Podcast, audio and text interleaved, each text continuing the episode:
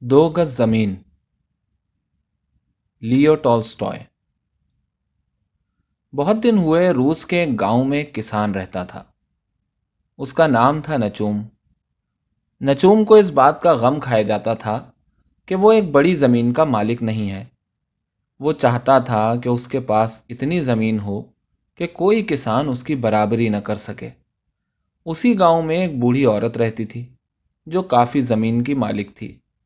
اس نے اپنی زمین بیچنے کا ارادہ کیا۔ گاؤں کے بہت سے لوگوں نے اپنی اپنی حیثیت کے مطابق زمین کے چھوٹے بڑے ٹکڑے خرید لیے۔ نچوم بھی زمین خریدنا چاہتا تھا، مگر اس کے پاس رقم کم تھی۔ آخر زمین کی مالکہ اس پر راضی ہو گئی کہ باقی رقم وہ سال بھر بعد ادا کرے۔ اس طرح نچوم نے بھی تھوڑی سی زمین خرید لی۔ اب اس کے پاس پہلے سے زیادہ زمین تھی۔ مگر اس کے دل کو اطمینان نہ تھا۔ اس کا جی چاہتا تھا کہ وہ ایک بڑا زمیندار بنے۔ ایک دن نچوم اپنے سہن میں بیٹھا تھا کہ ایک مسافر ادھر سے گزرا۔ نچوم نے اسے آواز دی اور پوچھا کہ آپ کہاں سے آ رہے ہیں؟ مسافر نے بتایا کہ میں والگا ندی کے اس پار ایک زمین دیکھ کر آ رہا ہوں۔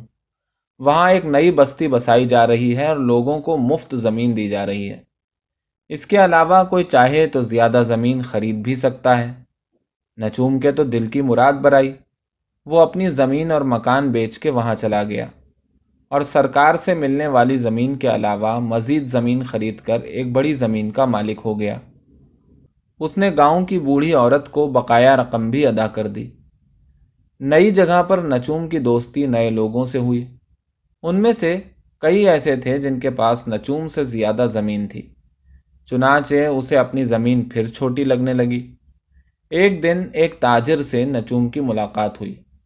وہ تاجر مختلف علاقوں میں جا جا کر اپنا مال بیچتا تھا۔ اس نے نچوم کو بتایا، یہاں سے دور باشکروں کے علاقے میں زمین بہت سستی ہے۔ باشکروں کے پاس زمین بے حساب ہے، مگر وہ کھیتی باڑی کرنا نہیں جانتے۔ مویشی پالتے ہیں، اس لیے زمین بہت سستے داموں بیچ دیتے ہیں۔ یہ لوگ بہت سیدھے سادے ہیں۔ اگر ان کے لیے تحفے لے جاؤ تو وہ اور خوش ہوں گے۔ یہ سن کر نچوم کی بانچیں کھل گئیں اور وہ وہاں کے لیے روانہ ہو گیا۔ اس نے بہت سے تحفے تحائف خریدے اور ایک نوکر کو ساتھ لے کر باشکروں کے علاقے کی طرف چل پڑا۔ سات دن اور سات رات کا سفر کرنے کے بعد ان کی گھوڑا گاڑی باشکروں کے علاقے میں پہنچ گئی۔ تحفے پا کر باشکر بہت خوش ہوئے۔ اور نچوم کا شکریہ ادا کر کے پوچھا، ہم آپ کی کیا خدمت کر سکتے ہیں؟ میں آپ کی کچھ زمین خریدنا چاہتا ہوں، نچوم نے کہا۔ ہمارے پاس بہت زمین ہے، آپ جتنی اور جدھر کی زمین چاہیں پسند کر لیں۔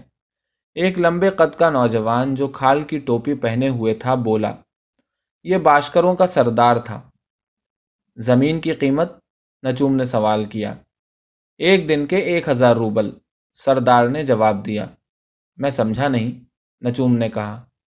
مطلب یہ کہ ایک دن جتنی زمین کے اطراف آپ چکر لگا لیں گے، وہ ایک ہزار روبل میں آپ کی ہو جائے گی۔ سردار نے جواب دیا۔ ایک دن میں تو آدمی بہت بڑی زمین کے گرد چکر لگا سکتا ہے، نچوم نے خوش ہو کر کہا۔ سردار نے جواب دیا۔ جی ہاں مگر شرط یہ ہے کہ جس جگہ سے آپ سورج نکلتے ہی چلنا شروع کر دیں گے اسی جگہ سورج ڈوبنے سے پہلے آپ کو پہنچنا ہوگا۔ اگر آپ پہنچ گئے، تو جتنا بڑا چکر آپ لگا لیں گے، اس کے اندر کی ساری زمین آپ کی ہوگی۔ اور نہ پہنچ پائے تو نہ ہی زمین ملے گی اور نہ ہی آپ کی رقم واپس ہوگی۔ نچوم نے پہلے سے ہی طے کر لیا تھا کہ مشرق سے ابھرتے ہوئے سورج کی طرف چلنا شروع کر دے گا۔ دوپہر سے پہلے بائیں کو گھوم جائے گا اور چکر لگاتا ہوا شام سے پہلے لوٹ کر ٹیلے پر پہنچ جائے گا۔ بھلا نچوم کو اس میں کیا اعتراض ہو سکتا تھا؟ اس نے فوراً یہ شرط مان لی۔ رات زیادہ ہو چکی تھی، نچوم سونے کے لیے چلا گیا۔ سورج کی پہلی کرن کے ساتھ اس کو اپنا سفر شروع کرنا تھا۔ اس نے جلدی سے ملازم کو جگایا۔ تیزی سے تیار ہوا اور فوراً سردار کی جھونپڑی میں پہنچ گیا۔ سب باشکر وہاں پہلے سے ہی پہنچ چکے تھے۔ ناشتہ کر کے سورج نکلنے سے پہلے ہی ٹیلے پر جمع ہو گئے۔ نچوم کو یہیں سے اپنا سفر شروع کرنا تھا۔ سردار نے اس سے ایک ہزار روبل لے کر اپنی ٹوپی میں ڈالے اور پھر ٹوپی زمین پر رکھ دی۔ چنانچہ ادھر سورج نے مشرق سے جھانکا اور ادھر نچوم نے اپنا پہلا قدم اٹھایا۔ اس کے پیچھے پیچھے کئی باشکر زمین میں کھوٹیاں گاڑتے چلے آ رہے تھے۔ تقریباً پانچ کلو میٹر تک وہ ایک ہی رفتار سے چلتا رہا۔ نہ بہت تیز نہ بہت آہستہ۔ اتنی دور چلنے کے بعد اس کے جسم میں گرمی آ گئی۔ اس نے اپنی واسکٹ کے بٹن کھول دیے اور ذرا تیز چلنے لگا۔ کوئی پانچ میل اور چلنے کے بعد اسے تھکن محسوس ہونے لگی۔ سورج بھی اب کافی اوپر آ گیا تھا اور اس کی کرنیں آنکھوں میں چبھنے لگی تھیں۔ نچوم نے سوچا کہ کوئی پانچ میل سیدھا چلنے کے بعد وہ بائیں طرف مڑ جائے گا۔ اور سورج کے اوپر آتے ہی واپسی کا سفر شروع کر دے گا۔ مگر وہ جتنا آگے بڑھتا جاتا تھا، اتنی ہی ہریالی اور اونچی گھاس اسے نظر آتی تھی۔ اس کا مطلب یہ تھا کہ آگے کی زمین زیادہ زرخیز ہے۔ وہ لالچ میں آ کر بڑھتا گیا اور بائیں طرف مڑنا ہی بھول گیا۔ نچوم جتنا آگے بڑھتا جاتا تھا، اتنی ہی اچھی زمین اس کے پیروں تلے آتی جاتی تھی اور زیادہ سے زیادہ زمین حاصل کرنے کی اس کی حوث بڑھتی جاتی تھی۔ چنانچہ وہ اپنی رفتار اور بھی بڑھا دیتا تھا۔ اچانک اس کی نظر اپنے سائے پر پڑی، جو اس کے ساتھ ساتھ دوڑ رہا تھا۔ اس کا مطلب تھا کہ سورج مغرب کی طرف ڈھل چکا تھا، لیکن وہ واپس مڑنے کے بجائے بائیں طرف بڑھتا ہی چلا جا رہا تھا۔ وہ سوچنے لگا کہ اب ٹیلے کی طرف مڑنا چاہیے، مگر زمین کے لالچ نے اسے مڑنے نہ دیا اور وہ آگے بڑھتا ہی گیا۔ سورج ڈوبنے میں اب زیادہ دیر نہ تھی۔ مگر اب تک اسے ٹیلا دکھائی نہیں دے رہا تھا۔ اس کی سانس لوہار کی دھونکنی کی طرح چل رہی تھی۔ حلق میں پیاس سے کاٹے پڑ گئے تھے۔ تھکن سے دم نکل رہا تھا۔ مگر وہ دوڑتا گیا دوڑتا گیا۔ ڈوبتے سورج کی کرنیں اس کی آنکھوں میں چبھنے لگی اور سامنے کا منظر دھندلا سا ہو گیا۔ اب اسے ٹیلا نظر آنے لگا تھا۔ سورج ٹیلے کے پیچھے چلا گیا تھا۔ اس لیے وہ ٹیلے پر کھڑے ہوئے لوگوں کے دھندلے سائے دیکھ سکتا تھا۔ وہ لوگ ہاتھ ہلا ہلا کر اسے بلا رہے تھے، لیکن ان کی آوازیں اس کے کانوں میں نہیں پہنچ رہی تھیں، کیونکہ ابھی کافی فاصلہ باقی تھا۔ نچوم نے اپنی رفتار اور بھی تیز کر دی۔ جیسے جیسے ٹیلا نزدیک آتا گیا، اس کی جد و جہد بھی تیز ہوتی گئی۔ لیکن اب پیر اس کا ساتھ نہیں دے رہے تھے۔ ان سے خون رسنے لگا تھا۔ کانوں میں سیٹیاں سی بجنے لگی تھیں۔ دل بہت تیزی سے دھڑک رہا تھا۔ دم پھولنے لگا تھا اور جسم پسینے میں شرابور تھا، مگر وہ رک نہیں سکتا تھا۔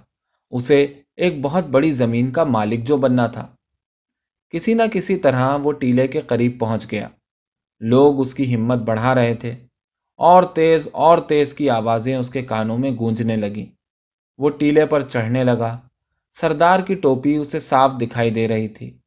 پھر وہ جان توڑ کر دوڑنے لگا، لیکن تیزی سے ٹیلے پر چڑھنا آسان نہ تھا۔ وہ بار بار ٹھوکریں کھا رہا تھا۔ ادھر سورج کی کرنیں ٹوپی کے کناروں کو چھو رہی تھیں۔